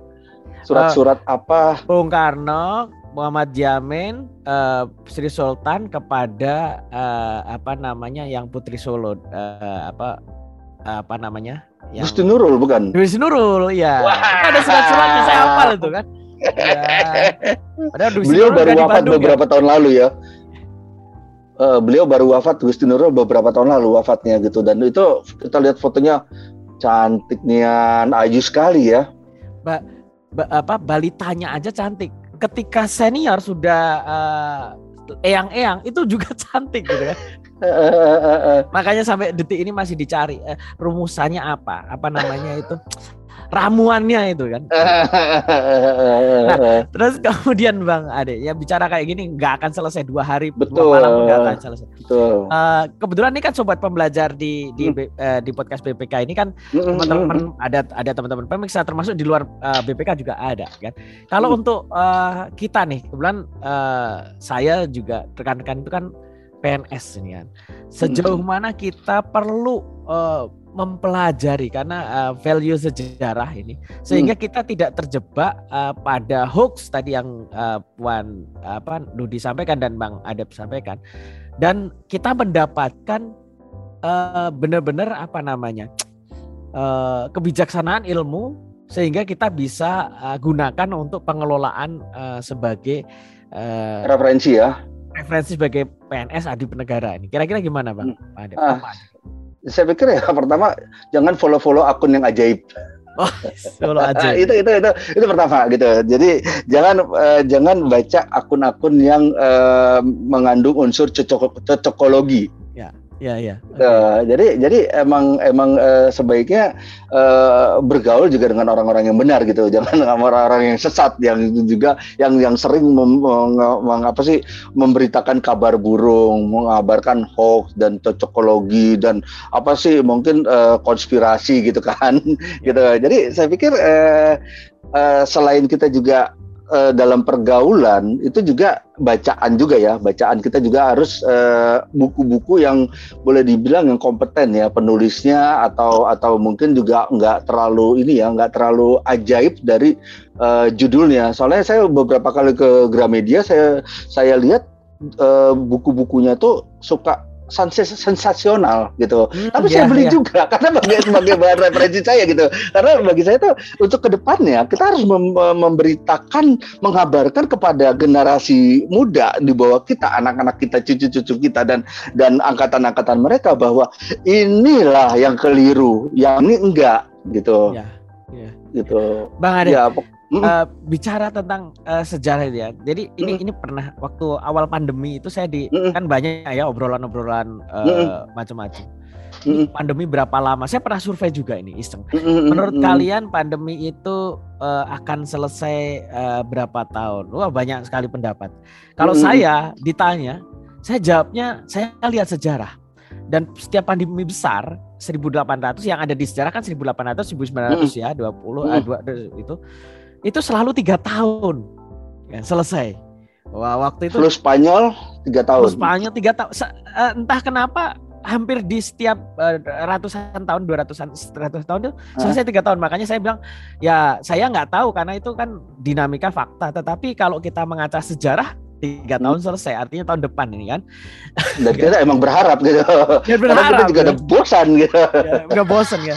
Nah, uh, apa namanya uh, ada ada pertanyaan mbak sejauh mana sih sebuah peristiwa itu masuk dalam lini masa sejarah ya termasuk mm -hmm. di dalamnya akhirnya kan dimuseumkan ya kan mm -hmm. di, di, dimasukkan di dalam uh, uh, itu dan sejauh mana uh, kita bisa mengetahui bahwa ini memang sebuah value sejarah ya kan? apakah semua peristiwa itu bisa jadi value sejarah ya kan? terus mm. cut off-nya di mana karena kalau sejarah saya sudah mulai muncul sejarah uh, yang belum ada kan atau mungkin museum Pak reformasi sudah ada belum ya bang? Ada belum ya? museum? ya? Reformasi. reformasi. Sudah delapan. Uh, belum ya? Kayaknya belum deh. Atau belum ada yang berani, berani gitu. Ah, belum. Karena itu kan penuh kontroversial itu kan. Penuh Karena juga pelaku pelakunya kan pada masih hidup. Pada nah, masih masalahnya sehat. masih hidup, gitu. pasti kan. Ah, nah. Tapi tapi tapi kami ragu juga sih karena peristiwa 65 aja juga masih belum ter apa terkuak secara apa ya secara luas gitu jadi ya. masih masih bisik-bisik tetangga multi gitu perception kan. multi perception mas multi perception iya gitu. ya karena memang benar bang Adib tadi sampaikan karena hmm. para pelakunya masih hidup kan? hmm. kalau katakanlah eh, sembilan puluh persen sudah tidak ada semuanya gitu uh, nah itu mungkin akan mulai akan muncul uh, dengan versinya ya versi versi uh, betul gitu. Okay. Jadi nanti akan ada buku-buku lain ya seperti tadi yang tadi saya mau lanjutin yang saya lihat di Gramedia waktu itu toko buku ketika saya beli eh, apa saya lihat wah ini judulnya ajaib nih tapi saya beli tahu nggak judulnya apa Napoleon ternyata seorang Muslim. Terus Garut kota Illuminati. Ah yeah. itu, itu, itu, itu itu menang apa namanya clickbait ya. Clickbait, nah, clickbait kan? gitu. Tapi orang tetap beli, orang tetap baca gitu. Kalau saya saya apa sih uh, melakukannya secara bijaksana. Saya beli, ya. saya taruh aja rak buku. Gitu rak buku suatu uh, saat nanti ada yang uh, ngomongin di di Facebook atau di TV atau di media atau di tulisan segala macam di artikel ya saya tinggal ngambil referensi itu yang yang aja, agak ajaib saya ambil referensi yang benar saya bandingkan dan saya mengacu ke buku-buku uh, ini jadi saya tidak mengarang bebas dan uh, saya juga tidak membuat uh, apa namanya uh, keresahan sosial gitu loh ya. Nah, ada ada ada menarik ini juga uh, tadi yang nyambung dengan apa yang dibilang uh, Wan Dudi hmm. ya beberapa waktu yang lalu katakanlah sekitar 14 tahun yang lalu 15 tahun hmm. yang lalu itu uh, Bang Langit Krisna Haryadi masih inget ya uh, penulis novel tentang Gajah Mada Mm-hmm. Uh, itu kan sempat booming ya waktu itu. Saya mm. saya punya empat lima, tapi itu novel apa no, no apa uh, pentalogi kalau nggak salah. Uh. Uh, di di dalam ceritanya dia melakukan riset kan?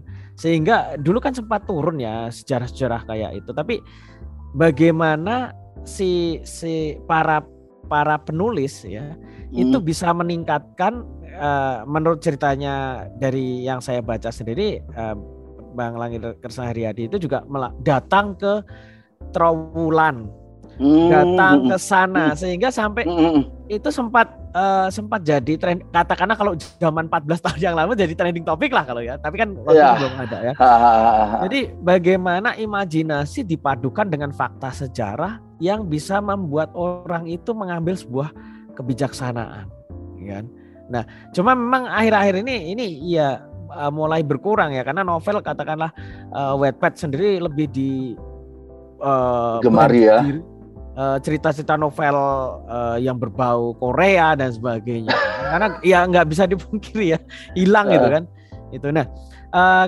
bagaimana uh, peran para penulis ya peran para uh. Uh, apa namanya uh, praktisi yang yang lain ya selain selain praktisi museum sejarah dan sebagainya bisa meningkatkan juga uh, apa namanya uh, unsur sejarah dan dan museum dalam dalam apa namanya uh, dinamika yang ada itu mas. Hmm, hmm. Nah, kalau saya perhatikan sih uh, ada sejumlah orang yang melakukan risetnya itu melakukan risetnya itu lewat internet doang hmm, gitu. Ya. Jadi jadi jadi dia pas dilihat di uh, daftar pustaka belakangnya sumber Wikipedia ini, sumber Blogspot. Google ini ini ini. Ah, itu sumber WordPress ini. Itu kan ya kami kami tidak melihat itu tidak tidak meremehkan secara bulat-bulat, tapi ya. kan itu adalah suatu pandangan orang yang tidak punya disiplin ilmu yang pas gitu, hmm. mayoritas gitu karena dia menulis asal menulis dan kita tidak bisa uh, mempercayai dia bulat-bulat bahwa dia adalah expertnya bahwa dia ahlinya gitu jadi dia itu uh, banyak kan orang-orang itu menulis sebagai hobi gitu. Jadi kita hmm, yeah. tidak bisa berpatokan dengan sumber-sumber yang itu. Jadi emang ada baiknya untuk uh, kevaliditas uh, valid valid ditasan dan uh, keakuratan dalam uh, menulis dan menyusun karya itu ada baiknya mengacu ke buku, ke perpustakaan nasional, arsip nasional, dokumen-dokumen lama dan juga adanya uh, diskusi dengan ahli-ahli sejarahnya dan juga uh, mungkin pelaku sejarahnya kalau misalnya eranya masih ini ya masih era yang 50 tahun ke belakang sampai 70 tahun gitulah. Jadi saya pikir emang ada suatu uh, keputusan yang bijaksana untuk menyebarkan informasi bukan hanya mengumpulkan berbagai data terus akhirnya disusun me me menjadi sebuah rangkaian bab dan menjadi buku dan akhirnya disebarkan ke masyarakat itu nanti takutnya berbahaya di generasi-generasi ke depannya khususnya mereka-mereka yang tidak terlalu paham bahwa ini sebenarnya lebih ke uh, tulis uh, kumpulan tulisan yang uh, tidak tidak tidak layak ses, uh, uh, secara akademik gitu loh seperti itu. Jadi emang emang untuk menyusun suatu uh, ilmu fakta dan uh, uh, apa sih uh, fantasi gitu ya uh, narasinya itu emang emang di, harus disampaikan secara hati-hati. Oke, Bang Adep, ini uh, tadi kan saya minta tips untuk museum tadi untuk BPK. Nah, hmm. sekarang untuk para uh, apa sahabat pembelajar nih yang mendengarkan hmm. podcast kita nih kan. Hmm Eh, kira-kira uh, apa yang atau tips bagaimana kita bisa mendapatkan uh, value ya kebijaksanaan hmm. dari ketika kita belajar di uh, apa museum. Contohnya misalnya kalau kemarin uh, Bang Ade kan kita ngobrol uh, dengan para pejabat eselon 3 ya. Mm. Yang yang yang yang akan menjabat uh, di eselon 3 salah satunya adalah nilai nilai sejarah dikaitkan dengan wawasan kebangsaan dan bela negara. Nah, mm. sekarang untuk secara umum nih, katakanlah mm. PNS atau abdi negara yang lain, mm. bagaimana perlunya mereka mempelajari sejarah dan kira-kira uh, kita mulai dari mana sih belajar mm. agar kita bisa jadi PNS abdi negara yang yang diharapkan oleh masyarakat mm. dan uh, negara itu. Kira-kira mm. seperti apa tipsnya dalam konteks sejarah dan uh, kemusiuman? Mm. Dalam konteks sejarah ya itu kita uh, uh, kalau misalnya kita mau langsung berkunjung ke museum, kita juga harus uh, meresapi apa yang tertulis di panel-panel itu ya di apa di apa sih itu yang uh, di ruangan-ruangan itu gitu. Jadi kita juga harus uh, mempunyai daya imajinasi, khayalan, fantasi bahwa pada tahun segini ini terjadi begini begini begini. Misalnya sebagai contoh kita masuk ke museum nas, uh, perumusan naskah proklamasi. Perumusan naskah itu, proklamasi ya. Uh, bagi saya tuh museum yang salah satu terpenting dalam perkembangan uh, berdirinya negara Republik Indonesia selain Tugu Proklamasi tempat ya. di mana uh, Soekarno Hatta menyatakan kemerdekaan uh, Indonesia pada tahun uh, pada tanggal 17 Agustus tahun 05. Nah, ini 05 aja udah cukup ini kan udah menarik untuk didiskusikan karena itu mengacu Hai, ke tahunnya mengacu ke tahun uh, Jepang Jepang, gitu. Ya? Kalau salah 2405, saya lupa persis berapa pokoknya tahun Jepang tapi disingkat 05. Jadi dengan kita melihat sedikit-sedikit itu, kita juga uh, punya daya imajinasi dan uh, apa sih uh, punya apa untuk untuk menyelidik ya, menyelidik apakah itu nanti uh, lewat buku sejarah, apakah itu lewat teman, apakah kalau uh, apa mau simpelnya lewat Google udah ada di tangan gitu. Jadi di situ kita juga jangan langsung meng, meng, meng, meng apa namanya meng, mengambil keputusan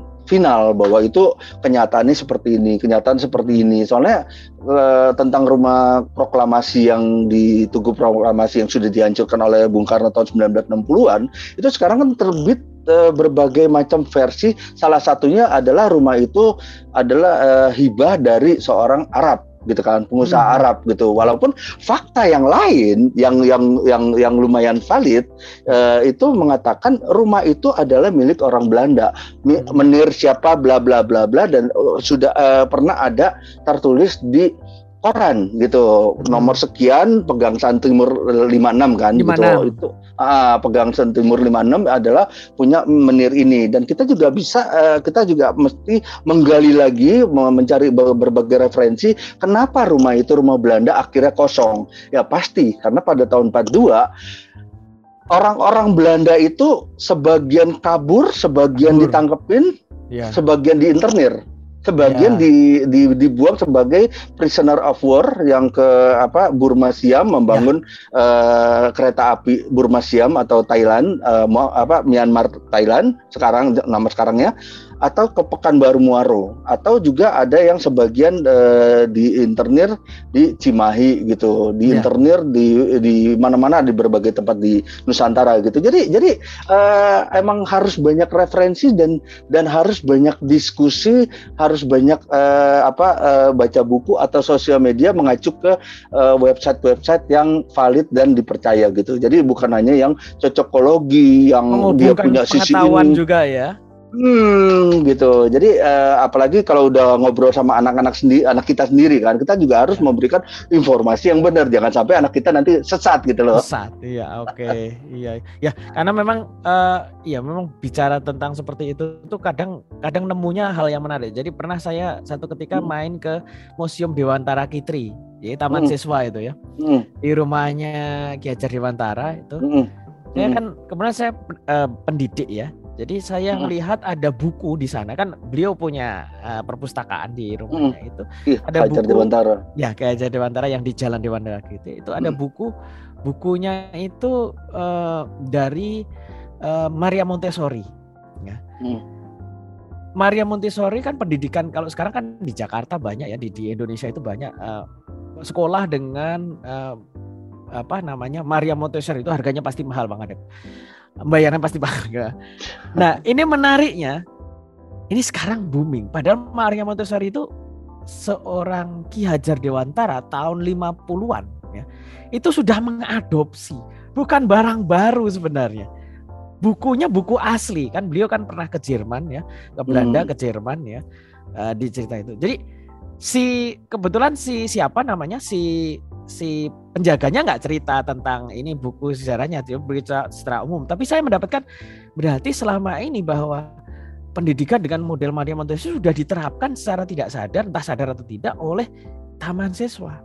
Cuma kadang taman siswanya nggak jualan itu, yang jualan sekolah lain gitu kan. Ah, nah, kadang itu kan okay, okay. peluang ilmu, juga ya. betul ya kan ilmu-ilmu yang sebenarnya ini nggak didapat nih kalau nggak saya mengunjungi makanya tadi bang Pak uh, bilang kadang kala mengunjungi itu bukan hanya tampak kadang ada satu titik yang kita nggak tahu itu ilmu yang oh ini oh ini yang terjadi Pak tadi Bang Adep bilang kenapa kok uh, tidak jelas rumah hmm. pegangsaan tim, uh, Timur nomor 56 itu hmm. karena mungkin momen itu tadi tepatnya ketika Jepang masuk wah itu udah nyebar ke mana-mana ada yang meninggal makanya sampai itu hmm. Hantu hmm. ini none Belanda ya karena pasca itu itu sejarahnya ternyata kalau dirunut oh, ternyata banyak hal ya yang harus digali uh. lebih lanjut. Uh. Ya, ini ini menariknya kan. Sama dengan saya kalau ngobrol cerita tentang uh, sejarah pengambilan keputusan si Sultan HB9. Sejarah hmm. pengambilan keputusan Bung Karno, ya.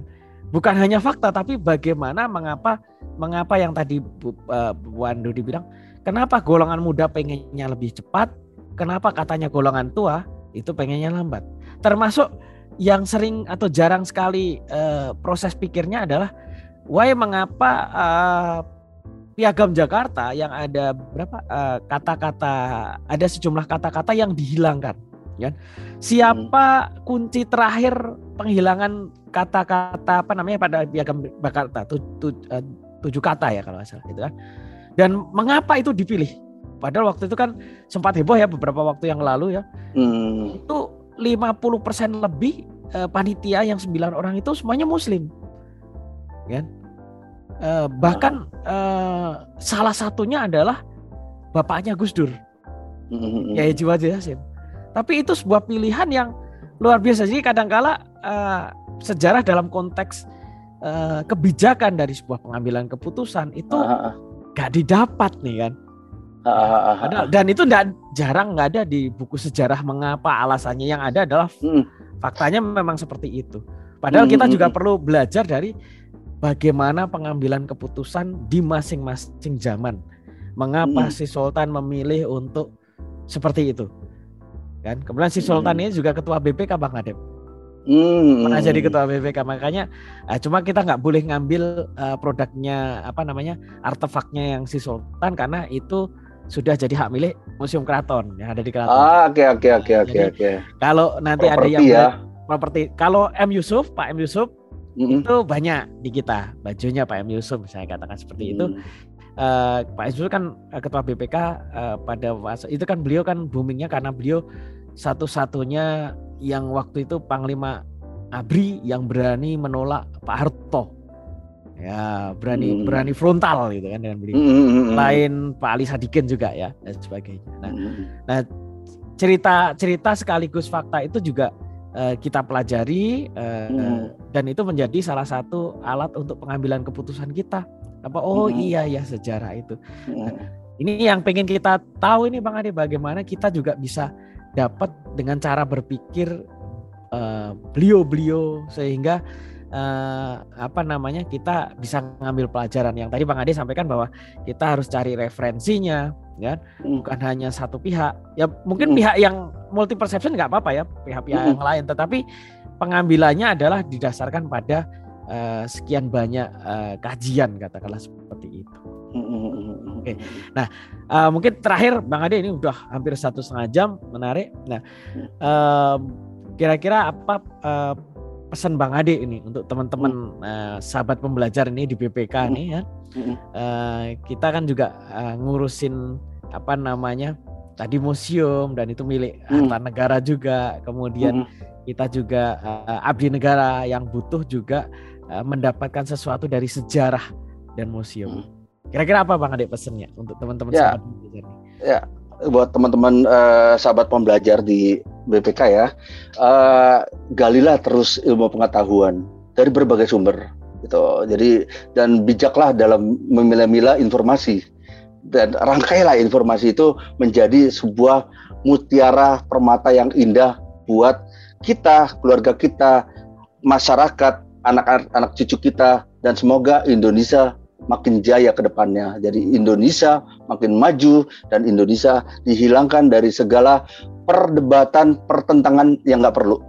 Gitu. Amin. Kita sudah muak dengan pilgub, pilpres gitu. Biarlah mereka yang begitu. Kita kita kita lakukan apa yang kita sanggup dan kita memberikan kontribusi kepada negara yang kita mampu. Saya pikir itu uh, sebuah tindakan yang kecil tapi nyata dan bermanfaat bagi kita semua. Oke, Ser persiapan 100 tahun Sumpah Pemuda nih ya Bang. 7 tahun mendekati. Ya, ya okay, Kayaknya terus 500 tahun Kota Jakarta tahun 2027. Oh, 2027, oh. 500 tahun. Uh, dan 100 tahun Stasiun Jakarta Kota, uh, 2029. dan ini, ini ini menarik sekali kalau kita mau lanjut lagi nanti di uh, podcast podcast berikutnya betapa kereta api itu membangkitkan rasa nasionalisme para penggerak uh, apa pejuang kemerdekaan kita seperti iya. Bung Karno, Bung Syahrir, Cipto Mangunkusumo segala macam dalam traveling mereka berpergian naik kereta, mereka mendapat fasilitas dari kolonial, pemerintah kolonial. Mereka bisa berlayar dengan kapal KPM, semacam kapal Pelni sekarang, hmm. naik kereta, mereka bisa naik otobus, ya, naik, terus mereka uh, apa uh, maaf saya nyebutnya uh, otobus dan sekarang dipakai oleh PO biasanya. PO adalah perusahaan otobus gitu. ya itu dari bahasa Belanda, autobus gitu. Autobus. Tapi sekarang jadi PO Deborah yang ke Depok gitu kan. perusahaan otobus. Jadi jadi mereka dengan mereka traveling, mereka bisa melihat indahnya negeri ini, mereka bisa mencatat di catatan harian mereka dan itu terjadi 100 tahun kemudian ketika zaman internet. Friendster, Multiply, Blogspot, terus buat press anak-anak muda atau golongan apa om tante opa oma jalan-jalan keliling Indonesia ke Bandung misalnya ya, ya. naik apa sih uh, kereta Parayangan waktu itu ya Argo Parayangan. Parayangan mereka ke Bandung mereka ke Semarang mereka ke Cirebon mereka ke Lampung mereka melihat keindahan Indonesia dan itu terjadi 100 tahun sebelumnya betapa mereka uh, para pejuang kemerdekaan itu melihat keindahan Indonesia dan mereka berjuang demi Indonesia apa demi kemerdekaan Indonesia. Dan 100 kemud tahun kemudian tahun 2000-an awal uh, itu uh, kita juga melihat keindahan Indonesia dan kita menulisnya di blogspot, kita menulisnya uh, waktu itu di Friendster, terus di Twitter segala macam. Dan saya pikir uh, tularkanlah hal-hal positif gitu nikmatilah negeri ini dan uh, uh, baik dan buruknya negeri ini adalah negeri kita bangsa kita uh, rakyat kita masyarakat kita dan kita harus saling mencintai dan lupakan semua pertikaian itulah harapan dari saya Terima kasih Bang Adep. Wah ini kalau yang barusan terakhir itu saya cerita kayaknya harus ke Museum Kereta Api Ambarawa itu ngerasain. Ya. Oke, okay. baik ya. Ya saya pernah ke sana juga. Itu menarik hmm. sekali kan. Iya. Jadi Betul. memang uh, luar biasa sekali Bang Adep. Terima kasih ya. Kita kalau Sama-sama, mau terusin tadi sudah saya bilang dua hari dua malam kita nggak akan putus. ya. Dan uh, pesan dari Bang Adep tadi uh, kepada hmm. sahabat pembelajar juga ya. Coba moga-moga lah nanti PPKM sudah turun level nanti uh-huh. jadi sudah dibuka jadi ada kesempatan ya disarankan nanti wisatanya jangan jauh-jauh wisata ke hmm. museum dulu aja ya, pada sebab belajar seperti itu. Dan uh, terima kasih Bang Adep sekali lagi uh, atas kesempatannya untuk sharing berbagi di sini ya.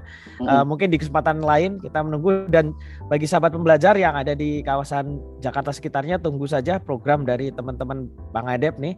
Masalah ada tujuh tahun mendekati Sumpah Pemuda uh, berapa enam uh, tahun mendekati 500 tahun Jakarta dan sebagainya lah programnya pasti ada nanti ya kita tunggu programnya dan kita terus harap, berkarya terus pandemi berkarya, pandemi nggak apa-apa yang penting berkarya oke okay. baik terima kasih uh, Bang Adep atas uh, sama-sama Mas Pulu uh, hmm. dan uh, bagi sahabat belajar tunggu saja podcast BPK Insight berikutnya uh, dengan tema yang lebih menarik. Terima kasih kita ucapkan sekali lagi kepada Madep. Selamat berkarya dan wassalamualaikum warahmatullahi wabarakatuh. Waalaikumsalam warahmatullahi wabarakatuh.